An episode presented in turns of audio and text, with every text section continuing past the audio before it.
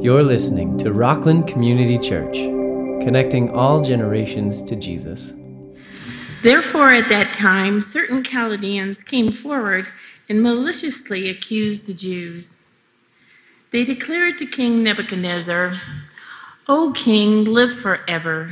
You, O king, have made a decree that every man who hears the sound of the horn, the pipe, the lyre, the trigon, the harp, the bagpipe, and every kind of music shall fall down and worship the golden image. And whoever does not fall down and worship shall be cast into, into a burning fiery furnace. There are certain Jews whom you have appointed over the affairs of the province of Babylon Shadrach, Meshach, and Abednego. These men, O king, pay no attention to you. They do not serve your gods or worship the golden image that you have set up. Then Nebuchadnezzar, in a furious rage, commanded that Shadrach, Meshach, and Abednego be brought. So they brought these men before the king. Nebuchadnezzar answered and said to them, Is it true, O Shadrach, Meshach, and Abednego, that you do not serve my gods or worship the golden image that I have set up? Now, if you are ready when you hear the sound of the horn, the pipe, the lyre, the trigon, the harp, the bagpipe, and every kind of music to fall down and worship the image that I have made, well and good. But if you do not worship, you shall immediately be cast into a burning fiery furnace. And who is the God who will deliver you out of my hands? Shadrach, Meshach, and Abednego answered and said to the king, O Nebuchadnezzar, we have no need to answer you in this matter. If this be so, our God, whom we serve, is able to deliver us from the burning fiery furnace and he will deliver us out of your hand, O king. But if not, let it be known to you, O king, that we will not serve your gods or worship the golden image that you have set up. This is the word of the Lord. When I was five years old, I would spend the night periodically with my maternal grandmother in her house in Spokane, Washington. And one of the interesting things about her, her house at that point is it had a two ring front doorbell and it had a one ring back doorbell. And, uh, and so uh, I would have this game that I would play, and I'd go to the front doorbell and I would ring it, ding dong. And uh, yeah, that's me with hair. I, I lost it when I was 10. Yeah. And then I would peek through the window and I'd wait until I see my elderly grandmother get up out of her chair and, and head toward the front door. And then I'd run around, jump over the fence, and go to the back door. And I'd ring the back doorbell, ding, and then look through the window and tell, Aren't you glad I wasn't your grandson? and so I'd have, you know, uh, hours of fun playing this, this game. And you just need to know I did it for my grandmother's health. Yeah, I, I wanted to make sure she'd get her steps in and um, I want to be humble about it, but I, I, I think uh, she lived well into her 90s because I helped her with her cardio. I, I, I did what I could to bless my family growing up. My, my grandma was a powerful woman of, of prayer, and uh, I, I think my life literally was saved many times doing the stupid stuff that I did growing up, as I, you well could imagine, uh, because of the prayers of my grandma and then her daughter, my, my mom. And uh, I believe with all my heart, so do my six siblings, that a praying mother is a huge advantage in life. Uh, my grandma walked closely to Jesus. She did. She couldn't cook worth a lick, though. the, a, vivid memory when I was five is the worst pancakes I've had in my life were, were with my grandmother. But, but she could move mountains in prayer, and so I honor her and I honor my mom. They're both gone now. Um, a very vivid memory is, is one night I was staying with my grandma and, and uh, was, was sleeping in the bed with her, and I had a vision. I, really did. Um, and I, I haven't had many experiences like that in my life.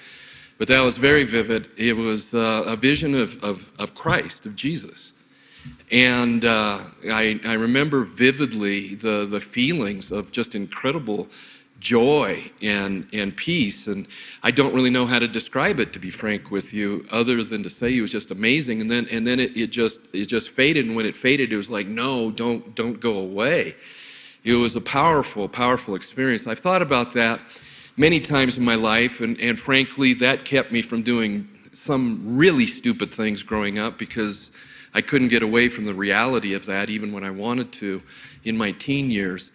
Um, but I don't think it's thinking about that experience. Um, I don't think it was a coincidence that it happened when I was I was with my grandmother, who was a very godly person.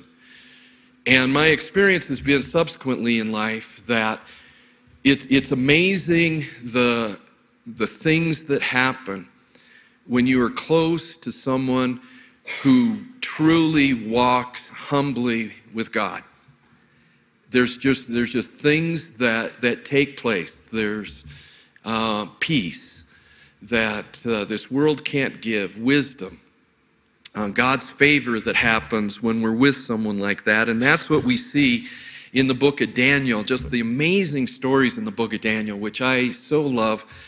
These are, are four teenagers who walk closely with Almighty God, and you could see it. Here in Daniel chapter 3, uh, the big point is this that Jesus is with us in the fire. And in this scripture, there's four major characters. And so we're going to look at each one of those characters and then apply the lesson to our lives. The first is who I call Mr. Big Shot. King Nebuchadnezzar. And those are uh, in the first seven verses. King Nebuchadnezzar, he made this image of gold.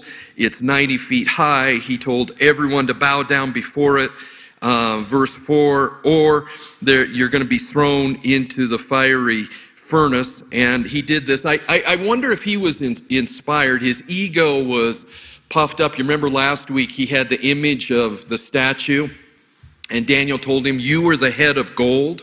And I wonder if that's what inspired him. His ego just got out of control and inspired him to make this, this, this huge uh, uh, idol and have everyone bow down before it. You remember the adage, the famous adage, power corrupts and absolute power corrupts absolutely. And that's why wise governments have uh, checks and balances, wise organizations do. And King Nebuchadnezzar, I think you make a very strong argument from the overall the, the book of Daniel, not just in chapter 3, that he was a narcissist.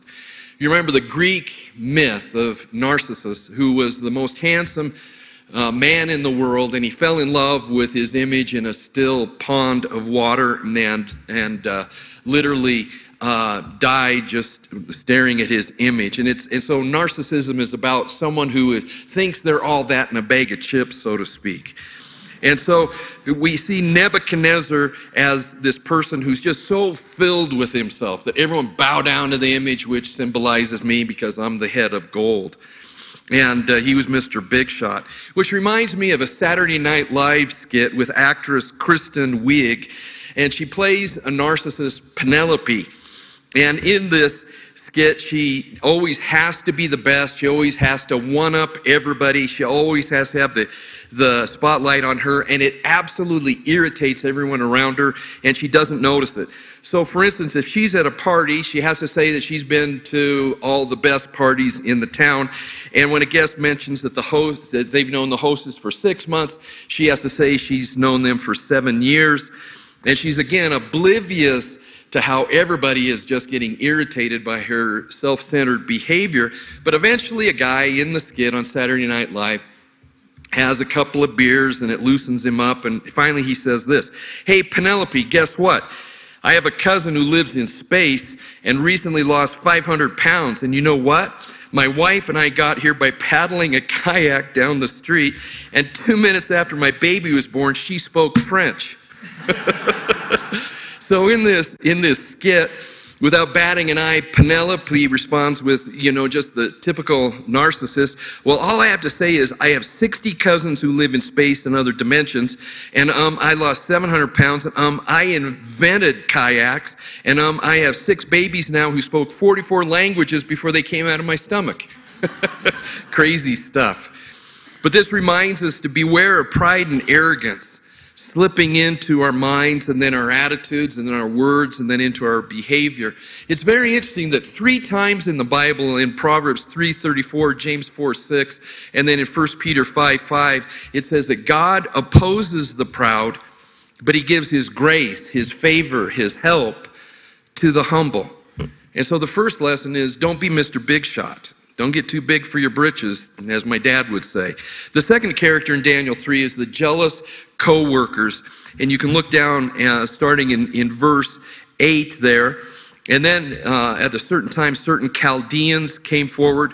They were the intelligentsia of Babylon. The Chaldeans were the predecessors to the three wise men from the east who came to, to give gifts to Jesus because they saw the star. And so there was uh, astrology and astronomy going up. And so they maliciously accused the, the Jews and they declared to Nebuchadnezzar, O king, live forever. You, O king, have made a decree that every man who hears the band strike up the music must worship the gold image. Whoever does not has to be cast into the burning fiery furnace. And then notice they pull out the race card there. There are certain Jews whom you have appointed over the uh, affairs of the, Bab- of the province of Babylon, Shadrach, Meshach, and Abednego, using Hananiah, Mishael, and Azariah's uh, Babylonian names, pagan names right there. And, and then they, they, they then mix uh, truth with lies, with what they say. Uh, these men, O king, pay no attention to you. That's a lie. That wasn't true. But then here's the truth they do not serve your gods or worship the golden image that you have set up. You know, the most powerful lies are ones that are half truths, isn't it?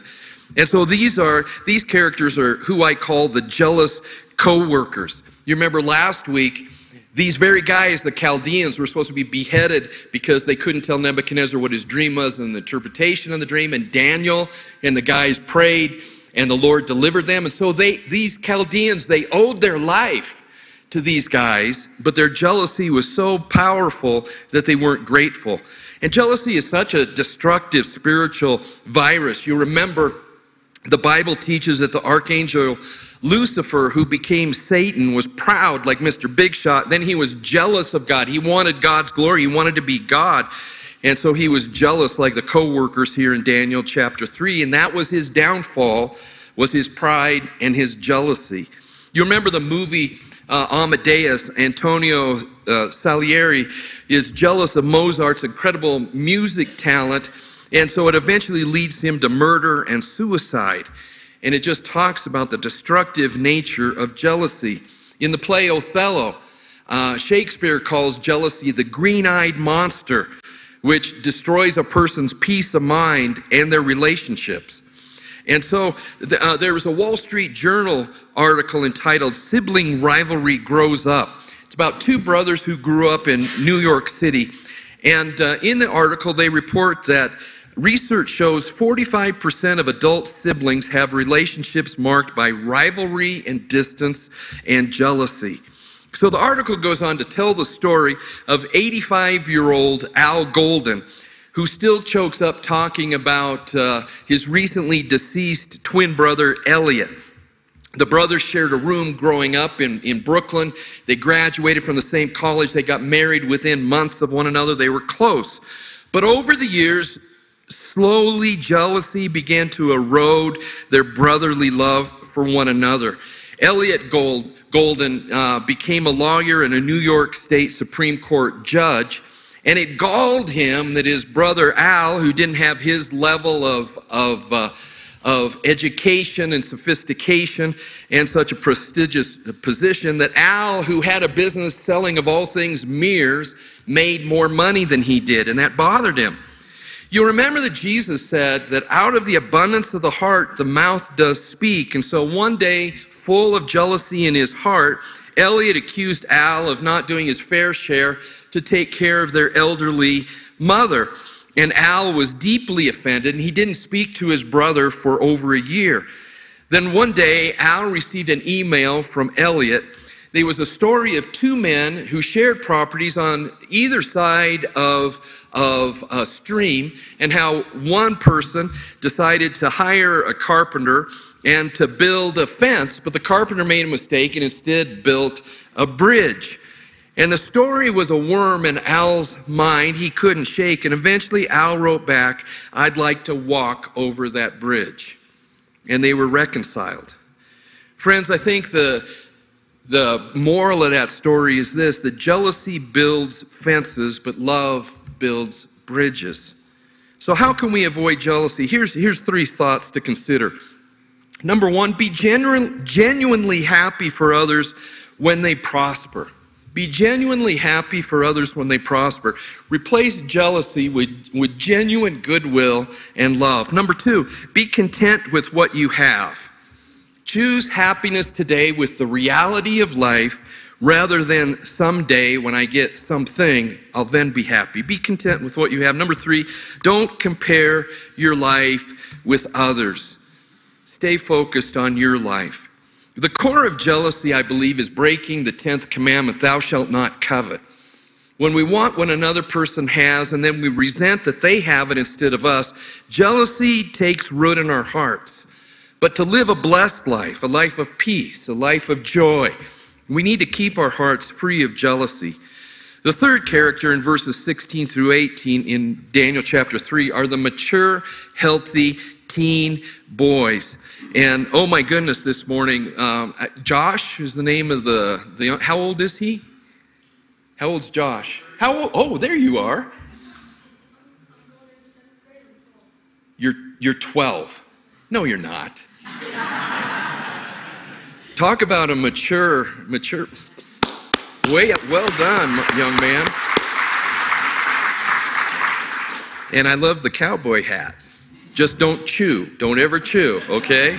Wear the hat, but don't don't don't chew. Trust me.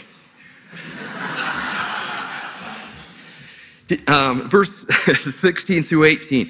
Shadrach, Meshach, and Abednego answered and said to the king, These are teenagers. O Nebuchadnezzar, we have no need to answer you in this matter. If this be so, our God, whom we serve, is able to deliver us from the fiery furnace and he will deliver us out of your hand, O king. But if not, be it known to you, O king, that we will not serve your gods or worship the golden image that you have set up. Isn't that amazing? Their maturity. God is able to deliver us. That's nothing for him. Our God is much greater than the fiery furnace. And we hope God will deliver us. But if God does not deliver us, we're not going to bow down to your silly idol. That is nothing in comparison to the living God that we serve. We're just not going to do that. If it costs us our life, then, then so be it. It reminds me of Jesus in the Garden of Gethsemane, where he prayed, prayed Father, uh, please remove this cup of suffering from me, but nevertheless, not my will, but your will be done. I, have given a lot of thought over the years on how to raise uh, mature, healthy teenagers because uh, Colleen and I had three of them back in the day. And so I had a lot vested in that. And uh, one of my kids is here, my eldest, uh, Daniel, is, is here, and I'm so glad he is. I'm so proud of him. But when I think about raising a teen, I think about my dad's example. Um, and I'll talk more about him some other time. And, and, I just want to say this there are no perfect parents and there are no perfect teens. Let's just get that out of our mind. That, that's why the gospel is about grace. God gives us grace. Without grace, I, I would not be standing here, and, and I'm sure you believe that. Yet there's wise things in the midst of, of, of saying there is no uh, perfect parent or perfect team. There's, there's wise things we can learn from Scripture that can give us the best odds of raising a mature, healthy teen. So, so here's a, a few thoughts that I think are backed up by Scripture and, and good experience, and from my dad's example. The first one I say is this: is stay connected. Love is the foundation if, if, if you begin to have disconnect from your teens, as you well know, um, that's when things get scary. And the, the second thing is pray daily. Uh, we can't do it without God's active help. Uh, they're not with us all the time, and, but God can be with them. The third one I would say is model the path. You don't need to be perfect, but don't be a hypocrite. And so if you make a mistake, make it right. And if they know about it, go confess it. You know, um, put your pride to the side, model the path. And then mentor. In other words, do life with them and then debrief and discuss. Don't lecture, discuss it. And so you both can learn because um, you can learn from them as well as they can learn from you. The, the next one is a favorite of mine is, is give grace. And I'd say love them on their worst day. And forgive and don't hold grudges. Have high standards, but not perfectionism. Give grace. This is very important. Empower them. They, they can't become an adult unless they ride their own horse. I believe that with all my heart. Coley and I driving up, and what a, isn't it great to see the mountains and what a great location Rockland has. Aren't, aren't you guys blessed? Aren't we blessed to have the church here? And we, we were driving up and we were reminiscing about teaching our kids to drive and how stressful that was. And I said, no offense, Daniel, but I used you as an example driving up that because he was my first one. That, that, when we would drive near Belmar in the in the minivan, we had five minivans in a row, the the, the most unsexy car you can have, but we had them, and. Uh, and just just changing lanes when he would uh, switch lanes as a 16 year old, my gut would just tighten up. And uh, I'm sure my dad felt the same thing because I can't confirm or deny that I might have had three fender benders before I got my license. Uh, yeah, so, but you have to empower them. You have to allow them to risk. You have to, I, I, think, I think one of the things that, that really doesn't work in raising teens is, is treat them like children. That's what a bar mitzvah and bat mitzvah is about is Jewish theology is you're a child until you're 12, and then you become an adult.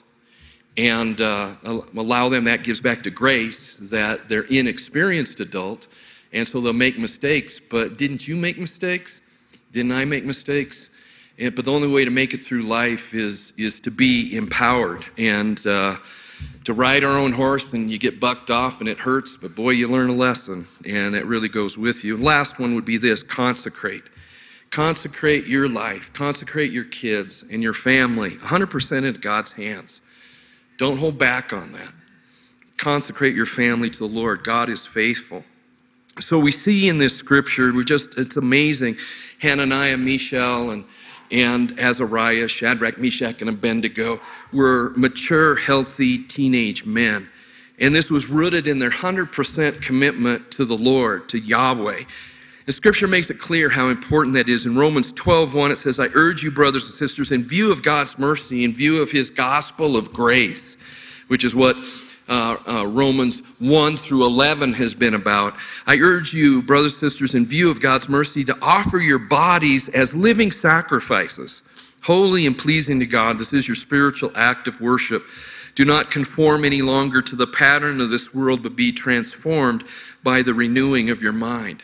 And then Colossians chapter 3 says this Since you've been raised with Christ, set your hearts on things above where Christ is seated at the right hand of God. Set your minds on things above, not on earthly things. And that's what Shadrach, Meshach, and Abednego did. But if not, O king, we will not bow the knee to your idol.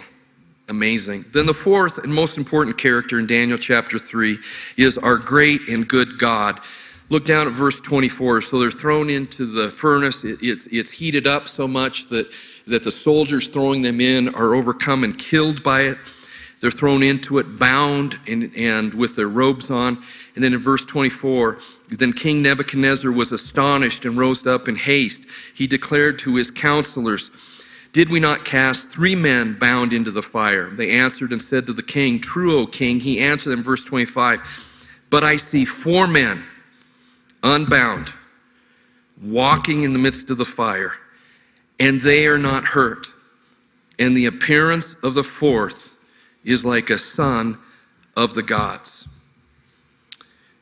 This is what theologians call a theophany or a Christophany, which is an Old Testament appearance of Jesus, the eternal Son of God. It's interesting that Dr. Michael Heiser, who has a PhD in in, in Hebrew and, and ancient Semitic languages uh, tells us that the ancient Jewish theology, prior to Christianity, they had to change it because Jesus was a big problem with this theology.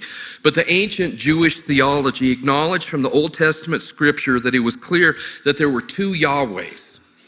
Yahweh being the, the, the name I am who I am of, of God. There were two Yahwehs the invisible Yahweh in the heavenly realms, and the appearance periodically in the Old Testament, as we see here, the force looks like the Son of God's, the appearance of a physical Yahweh on earth. I'll just give you one example outside of Daniel chapter 3. In Genesis 32, Jacob is alone and he's, he's nervous. He's having fitful sleep because in the morning he's going to have to face his estranged brother Esau, and he's worried that Esau is going to kill him and kill his family. And uh, then a man appears in Genesis chapter 32 and begins wrestling with Jacob. Jacob will not tap out, and neither will the other man, so they wrestle all night. And Jacob says he won't go until the man blesses him.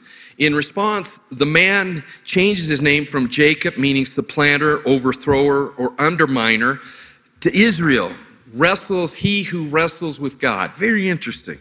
Then the man disappears, and then Jacob says an interesting thing in verse 30. So Jacob called the place Peniel, saying, It is because I saw God face to face, and yet my life was spared. Jacob wrestled with Jesus all night.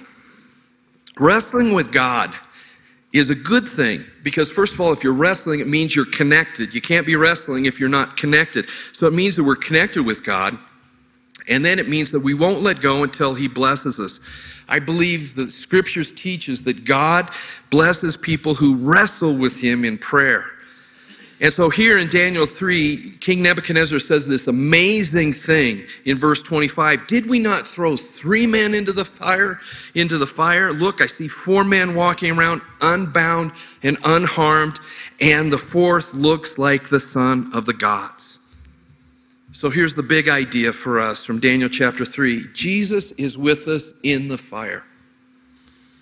When we're in the fire, it's vital to remember who God is and what God has promised us. In Psalm 34 18, God promises this God is near to the brokenhearted.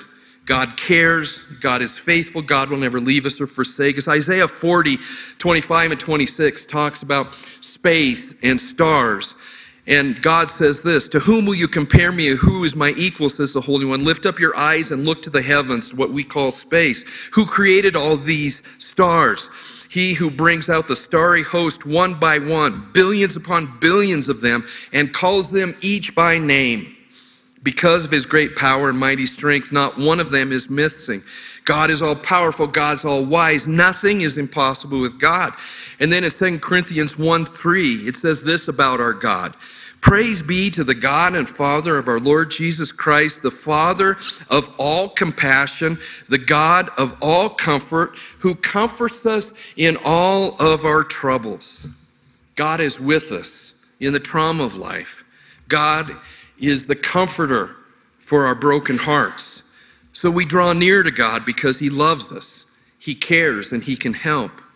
A Jesus follower who knew trauma was the apostle Paul. In 2 Corinthians chapter 11 verses 25 through 27, Paul wrote this, 5 times I received 39 lashes of the whip. 3 times I was beaten by rods. Once I was stoned. Three times I was shipwrecked. I spent a day and a night in the open sea. I have labored and toiled and have often gone without sleep. I have known hunger and thirst and have gone without food. Paul understood trauma but he also understood God. And he also understood that Jesus was with him in the fire. In 2 Timothy 2 16 and 17, Paul wrote this Everyone deserted me, may it not be held against them, but the Lord stood by my side and gave me strength. In trauma, people may fail us, our friends and family may fail us, the government may fail us, but Jesus never fails. Jesus is always faithful. Jesus is with us through the fire.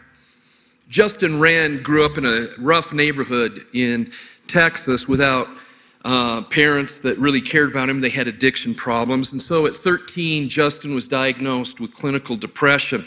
What kept him from suicide was he had a real gift for wrestling, was, was a state champion high school wrestler, and was invited to the Olympic Training Center. And so his goal became to get to the Olympics and, and, and win a medal. But in a match at the training center with the world champion, his elbow was severely broken. He was given painkillers and he became ad- uh, uh, uh, addicted to the painkillers. And uh, he gave up his Olympic dream and, and uh, turned to mixed martial arts, where his career began to take off, but so did his addictions. He added alcohol and cocaine to his pill addiction. And his career in MMA came to a screeching halt when he was kicked off of his training team due to his out of control, addicted behavior. Then a friend invited him to a men's weekend retreat where, for the first time, Justin heard men openly share their stories of struggle and for the first time heard the, the good news of Jesus Christ. And he yearned to have the peace and the joy and the freedom that he saw in other men's lives in his life. So he prayed, God, I'm a drunk and a drug addict. I'm a liar and a cheater.